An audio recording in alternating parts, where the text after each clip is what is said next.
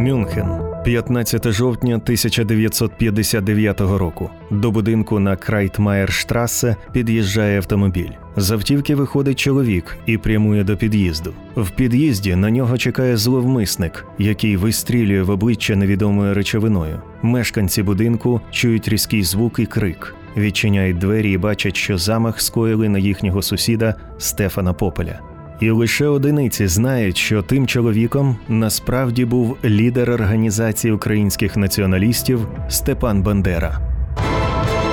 Мережа програма про історію українських спецслужб та спецоперацій.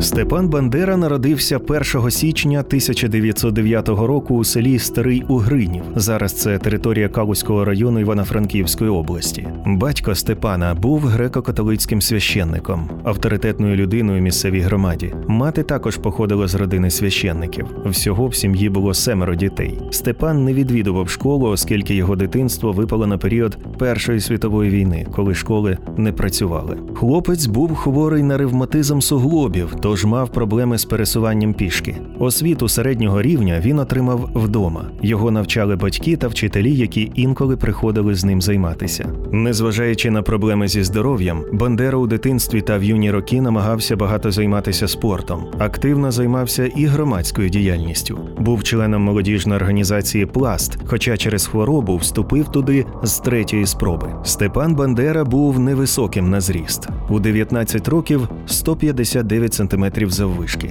Він ніколи не курив і не вживав алкоголю. Ба більше був ініціатором масштабної протиалкогольної і протитютюнової кампанії у 30-х роках ХХ століття. У вересні 1928 року Степан Бандера переїхав до Львова, де вступив на агрономічний відділ високої політехнічної школи, яку так і не закінчив через арешт. У Львові Степан почав активно проявляти себе у лавах української військової організації Євгена Коновальця яка діяла підпільно. Згодом на базі цього об'єднання створять ОУН.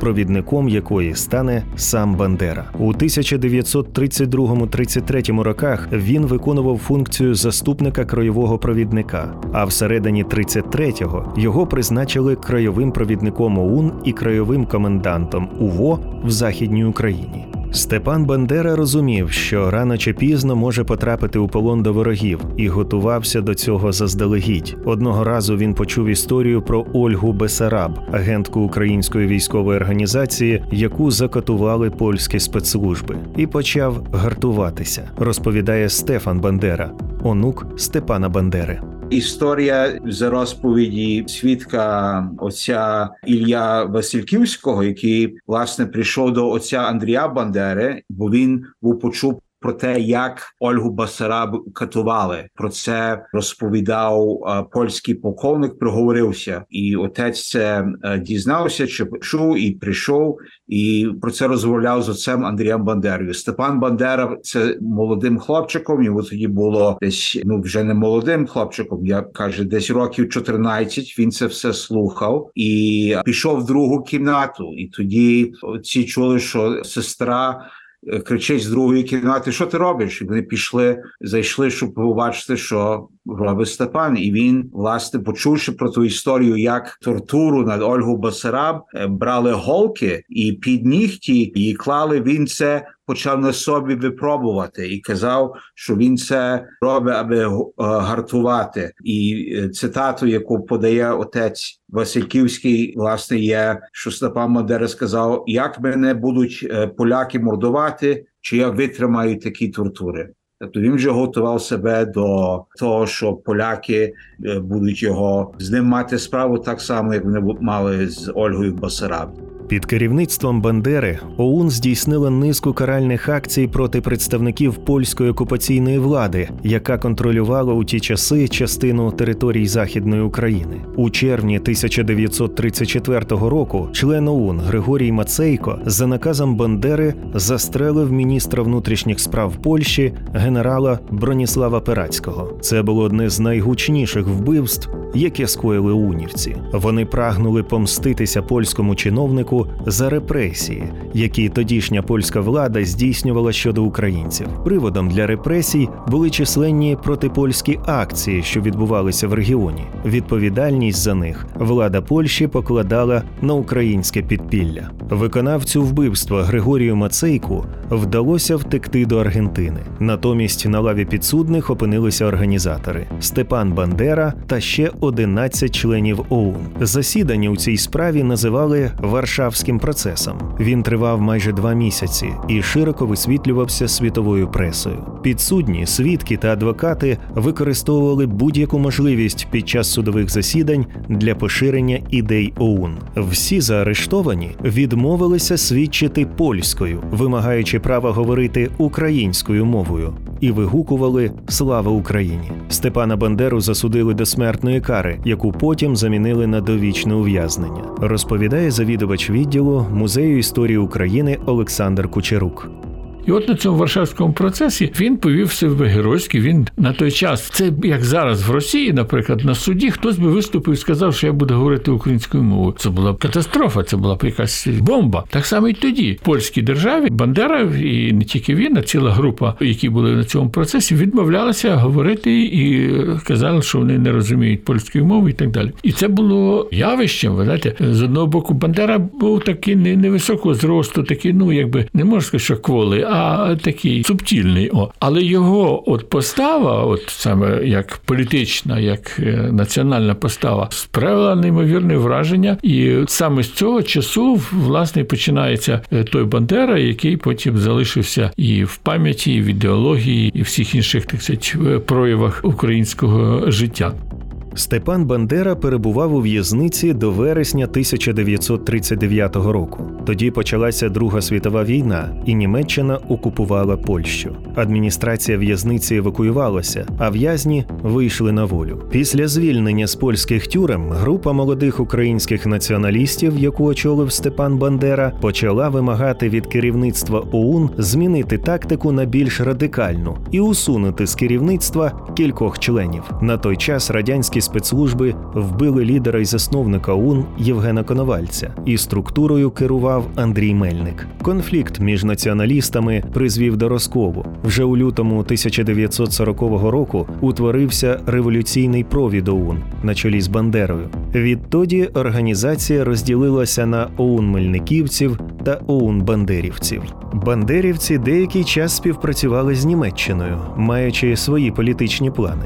30 червня 1941 року у Львові, коли німецькі війська зайшли до міста, ОУН під проводом Степана Бандери проголосила акт відновлення української держави. Втім, у плани Гітлера це не входило. І тоді німецька влада заарештувала уунівців, зокрема і Степана Бандеру, його заступника Ярослава Стецька і багатьох інших членів організації, розповідає історик Олександр Кучерук. А німцям це ясно, що не сподобалося. Ну, знаєте, хто це такий? Яким правом? Ну, їх тут всіх же арештували, завезли в Берлін, посадили в тюрму. А вони сиділи довший час в тюрмі з ними. Вели перемовини, сказали так: якщо ви відкличете свою так сказати, проголошення своєї там держави, свої ці заяви, ми вас випустимо. А ні, діла не буде. То варіант був тільки один відкликати. Вони сказали, що вони цього не будуть робити. Треба мати можливість було е, це зробити. Ну і їх потім вони там сиділи, сиділи в Берліні в цій в тюрмі, а потім їх перевели майже всіх у Саксенгаузен, тільки на території концтабору була ще своя тюрма. От вони перевели в цю тюрму, де утримувалися, ну так сказати, якихось особливі державні злочинці, частина з яких там трималася про всяк випадок для якогось обміну військовими чи якимись полоненими і так далі. А частина трималася, щоб контролювати їх. Вони, як правило, сиділи по одному. В кожного була своя кімната, три рази на день їсти давали, ну і так далі. Ясно, що з ними працювали. Спочатку була з гестапо з ним працювало, потім була якась довша пауза. Німці не полишали намірів схилити Степана Бандеру до співпраці. Перед остаточною поразкою у війні гітлерівці спробували приєднати до своїх сил ОУН і УПА як союзників проти Москви. Втім, Бандера висунув свої умови. Продовжує Олександр Кучерук. Початку 45-го року, коли німці вже не знали, що робити, шукали соломинки, за які хапатися, вони почали говорити з цими українцями, які сиділи. Там всі сиділи: і Мельник, і Бандера, і Стецько, Андрієвський, і колишній секретар Центральної ради Євген Нацький, чоловік 20 сиділо. І вони почали з цими провідниками їх е, возити в Берлін. На це вони Саксенгаузен недалеко від Берліну, возити і там в Абвері, і в Гестапо обговорювати, пропонувати їм, що давайте ви очолите Український національний комітет, який буде співпрацювати з Німеччини. Всі і Мельник, і Бандера, їх там кількох чоловіків викликали, але з одною мовою, що Німеччина офіційно видає комунікат, що вони визнають Українську Народну Республіку незалежною державою. Та тоді ми будемо. І Німці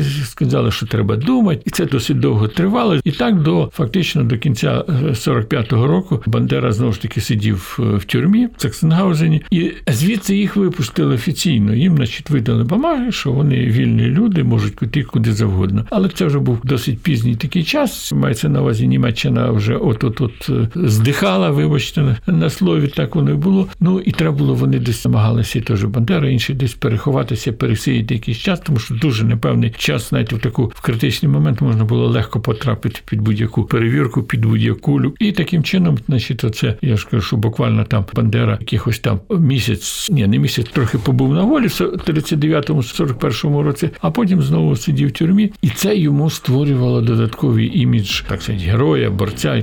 У країнах заходу досі поширюється міф, ніби Степан Бандера був німецьким колаборантом, але це не відповідає дійсності, пояснює його онук Стефан.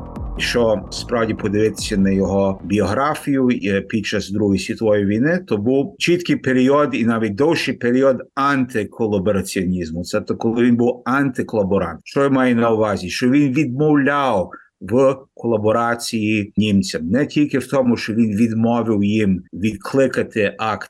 Проголошення відновлення української державності 30 червня 41-го року, але після того, як його німці випустили і запропонували співпрацю, в тому числі разом з е, генералом російським Власовим, Бандера їм відмовив, тобто чітко був антиколаборантом. Після звільнення з в'язниці Степан Бандера далі перебував на території Західної Німеччини, переважно у Мюнхені. Спочатку жив під своїм прізвищем, а пізніше отримав чужі документи, що дісталися йому від відомого львівського шахіста Степана Попеля, який емігрував до США. Згідно з розробленою легендою, Степан Бандера, який називав себе Стефаном Попелем, був журналістом газети Український самостійник у Мюнхені. Навіть діти провідника не знали свого справжнього прізвища і ким є насправді їхній тато, розповідає Стефан Бандера. Є зі свідчень тети Наталки Бандери. Вона про це говорила. Що вона навіть молодою дівчиною питала, коли приходив Степан Бандера. Вони так рідко бачилися, що вона питала маму, а що то за пан. Тобто не відразу це як вона була молода. Ну вже коли була доросла, то вона вже розуміла, хто він є, і також говорила цю історію про прізвище, що вони не знали, і що але вона підозрювала. Тобто дитина підозрювала про своє справжнє прізвище, бо вони вони зрозуміли, що щось ненормального, що так життя не є нормальне, і навіть якщо читати в листах Степана Бандери до своїх друзів, і він а, розповідає про те, він трохи жалкується про те, що як життя впливає на життя дітей і родини, що з цими переїздами дізнаваються, що кагебісти вирахували, де він живе.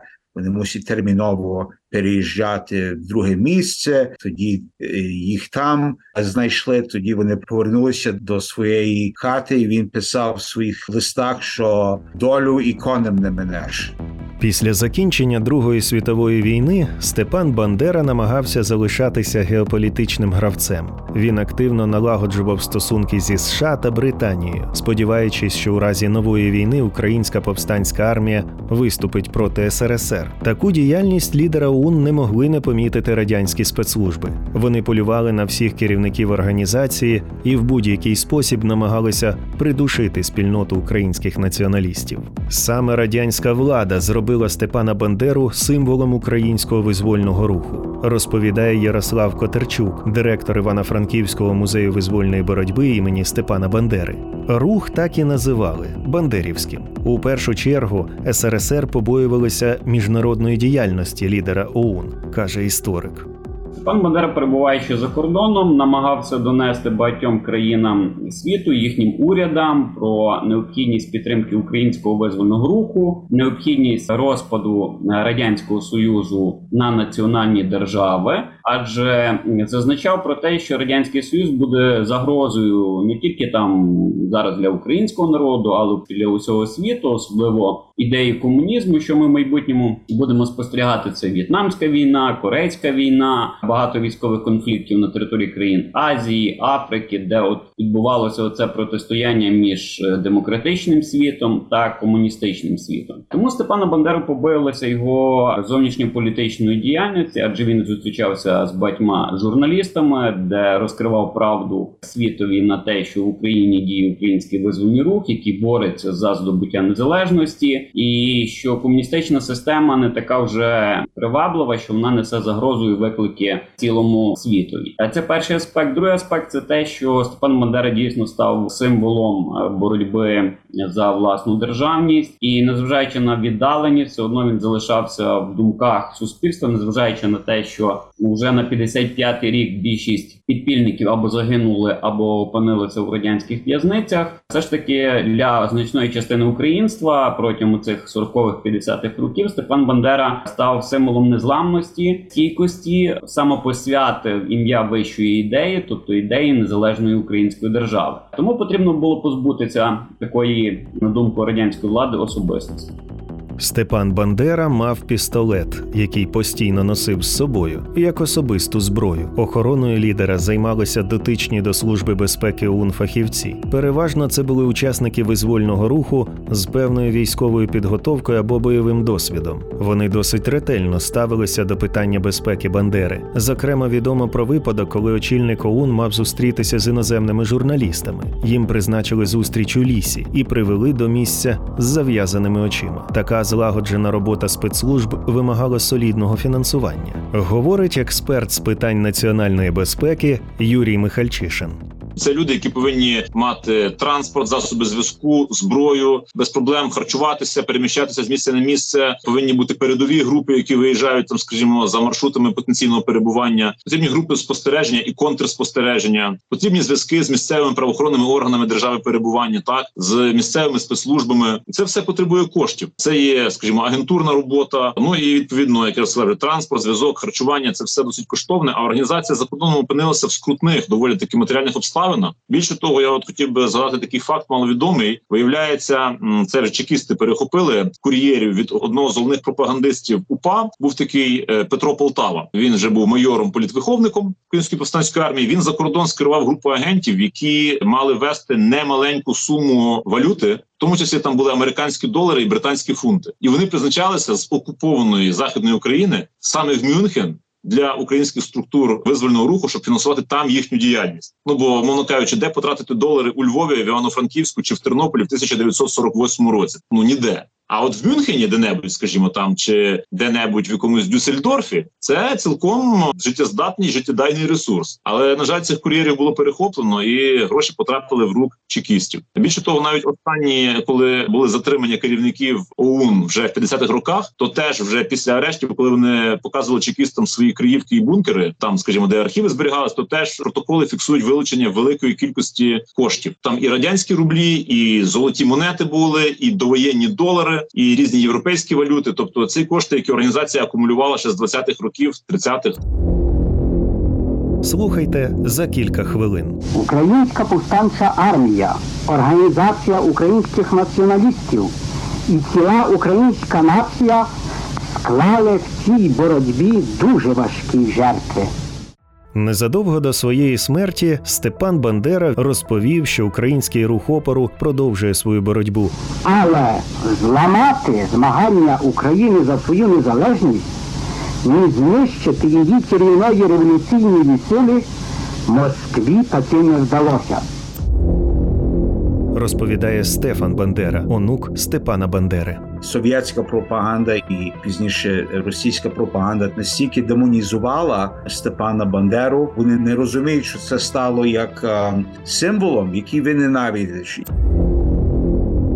Після сьомої години ранку Степан Бандера виїхав автомобілем з дому на роботу у супроводі охорони. Необережність Бандери зіграла з ним злий жарт. Він відпустив охорону, заявивши, що от він вже біля будинку, тобто загрози ніякої немає, і він зможе самостійно дійти до своєї квартири. Мережа. Програма про історію українських спецслужб та спецоперацій. Служба безпеки ОУН викрила плани підготовки близько 10 замахів на Бандеру. Хоча у порівнянні з радянськими спецслужбами, з їхніми невичерпними технічними засобами і фінансами, розвідка ОУН могла протиставити лише невеликі ресурси. Проте її ефективність змушувала СРСР відкликати своїх агентів, а також змінювати тактику і плани. 1947 року до Мюнхена із завданням убити Степана Бандеру прибуває агент Ярослав Мороз. Його відразу ж викрили. Вже на початку наступного року, за завданням НКВС, за лідером ОУН почав полювати спеціально прибулий з Польщі агент Володимир Стельмащук. Розвідникові вдалося встановити місце перебування Бандери, проте і його викрили. Тож Стельмащук був змушений швидко тікати. Зазнавши низки невдач, радянські спецслужби почали вдаватися до більш вишуканих методів.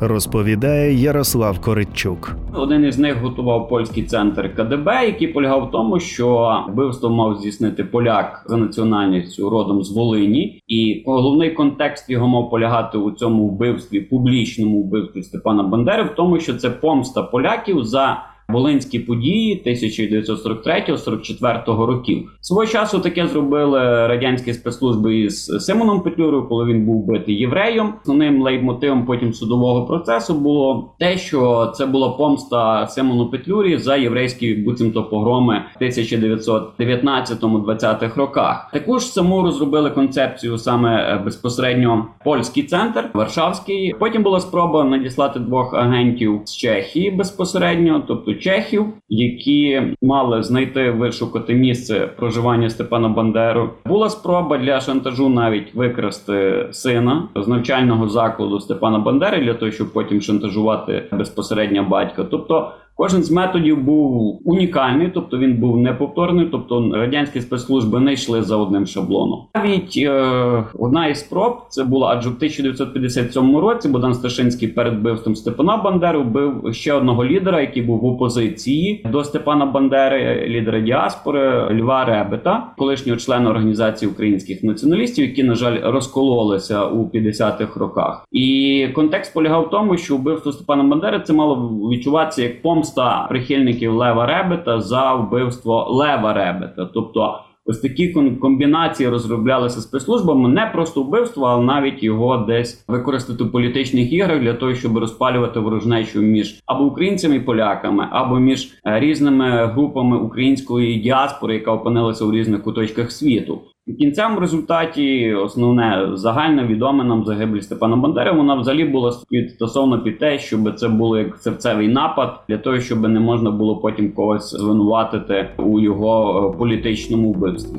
Саме через постійну небезпеку Степан Бандера часто змінював місця проживання. До 1948 року сім'я переїжджала шість разів. Бандери жили у Берліні, Інсбруку, Мюнхені та інших містах. Продовжує Юрій Михальчишин переїжджати, змінювати місце проживання з Австрії, виїхати в Баварію. Те, що змусило його жити не в Мюнхені, так оце все кілька інцидентів. Це є і 49-й рік, і 52-й, 54-й. Тобто там було низка схожих інцидентів. Так це коли з'являлися абсолютно чіткі ознаки ведення зовнішнього спостереження, стеження, коли, наприклад, німецька поліція затримала людей зі зброєю там в радіусі, скажімо, якогось кілометра від помешкання, яке винаймав Бандера, так чи коли затримали людей, які там з його фотокартками десь е, намагалися його ідентифікувати чи маршрут пересування відстежити. Тобто, це були речі абсолютно явні, зрозумілі, тільки як їм протистояти, і можна протистояти тільки комплексом захисних заходів, для якої потрібно ну до такого комплексу велика кількість людей і фінансового ресурсу. Тодішня ОУН собі цього не могла дозволити, і ці пробої не були дуже очевидні. А коли Мирон Матвієнко потрапив до рук чекістів, ну як перша особа служби безпеки, яка відповідала за фізичну безпеку лідерів руху, мовно кажучи, здав все, що знав і не знав. Ну то це відтоді було питанням часу. Після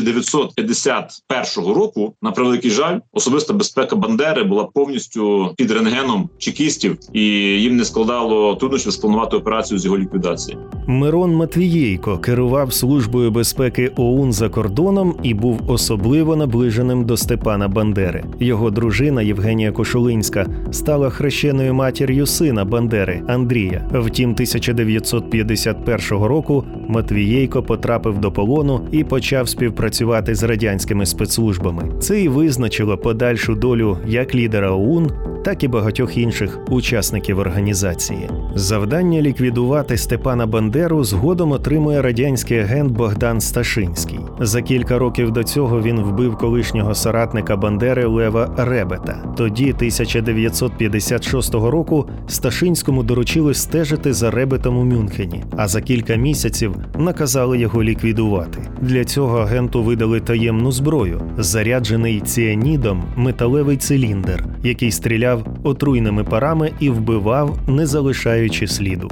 У вересні 57-го року Сташинський перестрів Ребета на сходах будинку за його місцем роботи і вистрелив із загорнутого у газету спеціального пістолета. Як і планували радянські спецслужби, німецькі лікарі дійшли висновку, що Лев Ребет помер, начебто від серцевого нападу. У січні 1959 року Сташинський знову повернувся до Мюнхена, але вже із завданням з'ясувати адресу Бандери. Після успішного виконання місії агента спочатку викликали до Москви, а потім наказали знову поїхати до Мюнхена, щоби вбити Бандеру у такий само спосіб, як і Лева Ребета. Цього разу Сташинському видали модифіковану зброю з двома стволами для лідера ОУН та його охоронця. Перша спроба Сташинського вбити Бандеру виявилася невдалою, розповідає історик Ярослав Коричук. Він був завербований. Це уродженець Львівщини, який був затриманий залізничною міліцією за безкоштовний проїзд як студент у львівському потязі, і після завербований в зв'язку з тим, що дві його сестри були учасниками українського визвольного руху Богдана Сташинського. В першу чергу його ще в 40-х роках використали для боротьби з українським визвольним рухом. Тобто один раз він втирався в підпілля організації і його видав опісля радянським органам влади. Так і, відповідно, після виконував саме до 50-х років ось такі завдання, які полягали в боротьбі з українським визвольним рухом. Тобто, часто він засилався як агент у лави підпілля для того, щоб його викривати і видавати безпосередньо ворогу. Таким чином він став перевіреним, умовно кажучи, агентом, якому кажуть, відступати було вже нікуди, адже з його плечима були оці всі злочини проти українського народу. І звичайно ж його успішно стали використовувати вже на міжнародній напрямки. Це саме вбивство в 57-му році Лева Ребета. І після цього вдалого виконання, отримавши нагороди у Москві, Богдана Сташинського, як вже перевіреного досвідченого агента, вирішили використати підробленими документами на німця, використати для вбивства безпосередньо Степана Бандери. Перший раз це не вдалося, і тут вірогідно Богдан Сташинський сам розповідав, що буцімто його помітили, і тому він змушений був припинити операцію. Але вірогідно, що на судовому процесі Сташинський просто злякався якийсь момент, можливо, щось у ньому зіграло, і він не виконав цього вбивства для того, щоб замести сліди, адже за ним слідкували інші агенти КДБ. Він зламав ключ, буцімто була версія, що він не зміг відкрити двері вхідні в будинок, у якому проживав Бандера, через те, що у нього зламався ключ, і викинув пістолет в річку для того, щоб буцімто що він змушений був втікати, і для того, щоб заховати свої такі сліди перед самим КДБ, тому що роками працюючи в цій структурі, він розумів, що дамоклів меч висить і над ним, і в будь-який час за його вчинки можуть самі ж працівники КДБ його ж і фізично ліквідувати як небажаного свідка. Деякі радянські агенти працювали на ОУН. Тож у жовтні 59-го року їм стає відомо, що на Бандеру готується новий замах. Тоді охорону лідера вирішують посилити. Втім, він самостійно нею розпоряджався і час від часу нехтував безпекою. Другу спробу вбивства Сташинський вчинив 15 жовтня того ж 59-го року. Після сьомої години ранку Степан Бандера виїхав автомобілем з дому на роботу у супроводі охорони. Того дня він працював до обіду і о 12-й годині виїхав з роботи, плануючи дорогою купити овочі на місцевому базарі. Після покупок він поїхав додому на обід. Тим часом Сташинський, скориставшись дублікатом ключа, увійшов до під'їзду і сховався за дверима. За деякий час він почув, як до будинку під'їхала автівка. Необережність Бандери зіграла з ним злий жарт, каже історик Ярослав Коричук. Він відпустив охорону, заявивши, що от він вже біля будинку, тобто загрози ніякої немає, і він зможе самостійно дійти до своєї квартири. І піднімаючись по сходовій клітці, зверху з неї, побачивши, що піднімається Степан Бандера, спустився Богдан Сташинський, який практично впритул вистрілив з двох ствольного. Спеціально створеного спецслужбами КДБ пістолету дві капсули з ціаністим калієм. Ампули ці розбилися, і звичайно ж буцімто викликали серцевий напад у Степана Бандери. І коли сім'я, почувши падіння Степана Бандери, шум у коридорі, яка спустилася, і сусіди, які вийшли, побачивши, Степан Бандера був ще живий, але в нього текла уже кров. е, Він не зміг нічого промовити. А викликали швидку і вже в кареті швидкої допомоги до напрямку до медичного заколу Степан Бандера помирає. І довший час, в принципі, ну сама служба безпеки, маючи інформацію про замах, вважала, що це безпосередньо спецслужби радянські організували, чітко усвідомлювала. Але ну довести світові про те, що це політичне вбивство, було важко, адже всі докази говорили про те, що це серцевий напад, тобто природня причина смерті Степана Бандери.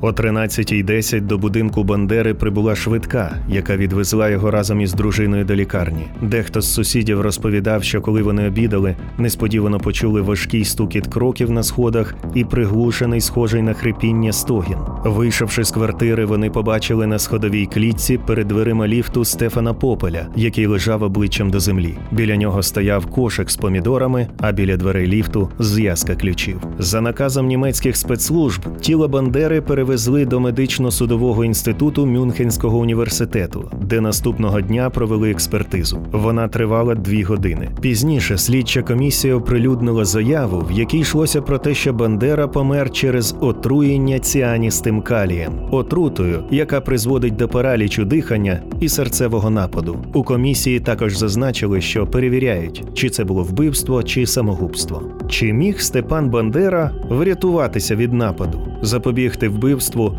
міг виїзд за океан до США чи Канади, вважає експерт і дослідник Юрій Михальчишин.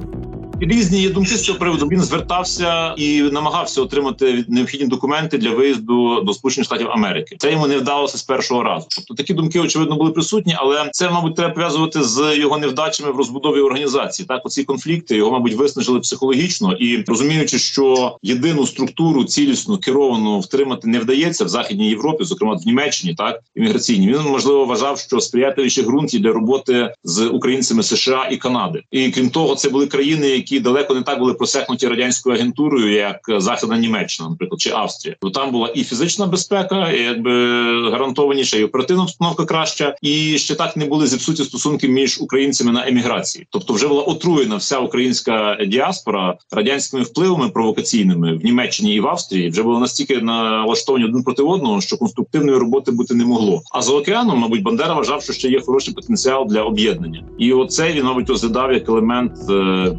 перспективи для майбутньої роботи. 2 серпня 1961 року у відділення американської поліції в західному Берліні зайшли молодий чоловік і жінка. Чоловік заявив, що його звуть Богдан Сташинський, і він з дружиною Інгою Поль щойно втікли зі східної зони Німеччини, яку контролював радянський Союз. Сташинський стверджував, що є агентом спецслужби СРСР, і що саме він вбив Лева Ребета і Степана Бандеру. Тоді почалося слідство, яке тривало більше року. Поліції і працівники спецслужб ретельно перевіряли свідчення агента. У жовтні 1962 року на судовому процесі проти Богдана Сташинського правосуддя визнало, що мало в розпорядженні усі докази того, що підсудний говорить правду. З'ясувалося, що безпосереднім замовником вбивства Бандери був глава КДБ СРСР Олександр Шелепін. Наказ усунути Степана Бандеру Сташинський отримав на початку січня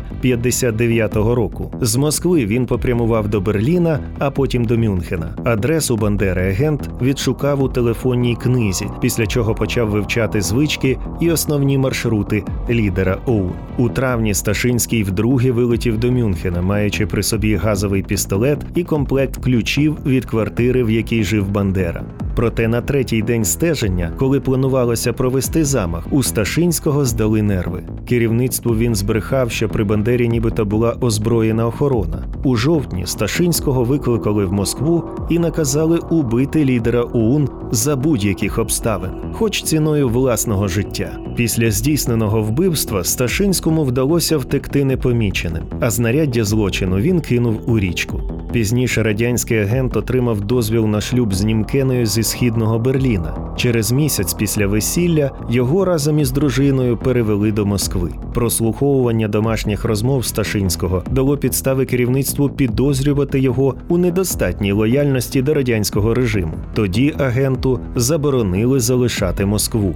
Дружині Сташинського у зв'язку з майбутніми пологами навесні 61-го року КДБ дозволило виїхати до східного Берліна. Але на початку 62-го дитина несподівано померла. І Сташинському також дозволили ненадовго поїхати, щоб поховати сина. При цьому за ним велося особливо пильне спостереження. Проте на церемонії поховання ні Сташинський, ні його дружина не з'явилися. За добу до цього їм вдалося відірватися від супроводу і втекти до західного Берліна. Німецький суд, в якому слухалася справа Богдана Сташинського, виніс вирок 19 жовтня 1962 року. Враховуючи розкаяння підсудного і важливість наданих відомостей про діяльність КДБ, суд обмежився тим, що колишній агент мав провести за ґратами всього 8 років. Після звільнення з в'язниці Сташинський прибув до Південно-Африканської Республіки, йому зробили пластичну операцію і змінили зовнішність. Він знову одружився і працював консультантом місцевої розвідки. Незважаючи на те, що вбивство Степана Бандери сталося ще всередині минулого століття, Росія досі зациклена на його постаті, каже онук Стефан Бандера.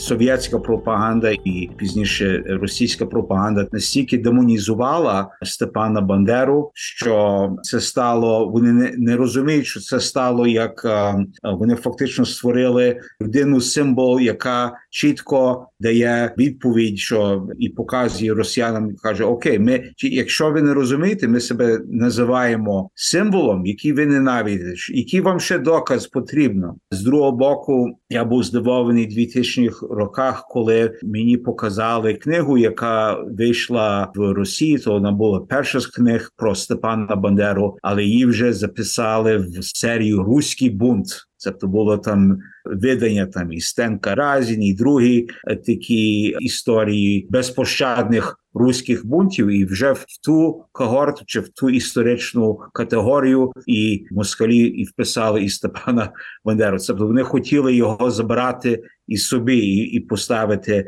в свою історію, але очевидно, це їм не вдасться, і і це Путін і ті і його кліка. Вони настільки зациклені на Бандері і на його постаті, і на те, що його в Україні не відкидають, не відмовляються від нього, і, це чути по, по цей день. Він згадував Бандеру і при зустрічі з представниками африканських країн, згадував Бандеру і на Санкт-Петербурзькому економічному форумі 14 разів. 14 разів був згаданий Бандера або Путіним. А і він показував фільми на цьому економічному форумі. Пропагандистські фільми про так звані злочини ОУН і УПА. Я тоді зробив транскрипцію. Порахував скільки разів було згадано, і 14 разів Бандера або Бандерівці було згадані на економічному форумі. Незадовго до своєї смерті Степан Бандера в інтерв'ю західним журналістам, запис якого зберігся донині, розповів, що український рух опору продовжує свою боротьбу, незважаючи на заяви радянського союзу про, начебто, розгром українського підпілля. Український національно-визвольний рух живе, він розвивається і бореться далі, всупереч всім намаганням і пропаганді ворога. Це вже минає 15-й рік з того часу як большевицька Москва наново окупувала Україну під кінець Другої світової війни. Відтоді большевики стараються стерти з лиця землі українську революційну боротьбу всіми силами свого мілітарно-поліційного апарату. Степан Бандера назавжди залишився символом українського визвольного руху. Росія досі використовує його ім'я для своєї пропаганди, маніпулює історичними фактами, відверто бреше і намагається у такий спосіб споплюжити український патріотизм. Втім, постать лідера ОУН і сьогодні об'єднує українців, адже боротьба проти Росії як окупанта триває досі. Над програмою працювали автор Олена Бадюк, звукорежисер Богдана Дзьобак, продюсер Віталій Берта, редактор Вікторія Будан, текст читав Юрій Табаченко. Мережа програма про історію українських спецслужб та спецоперацій.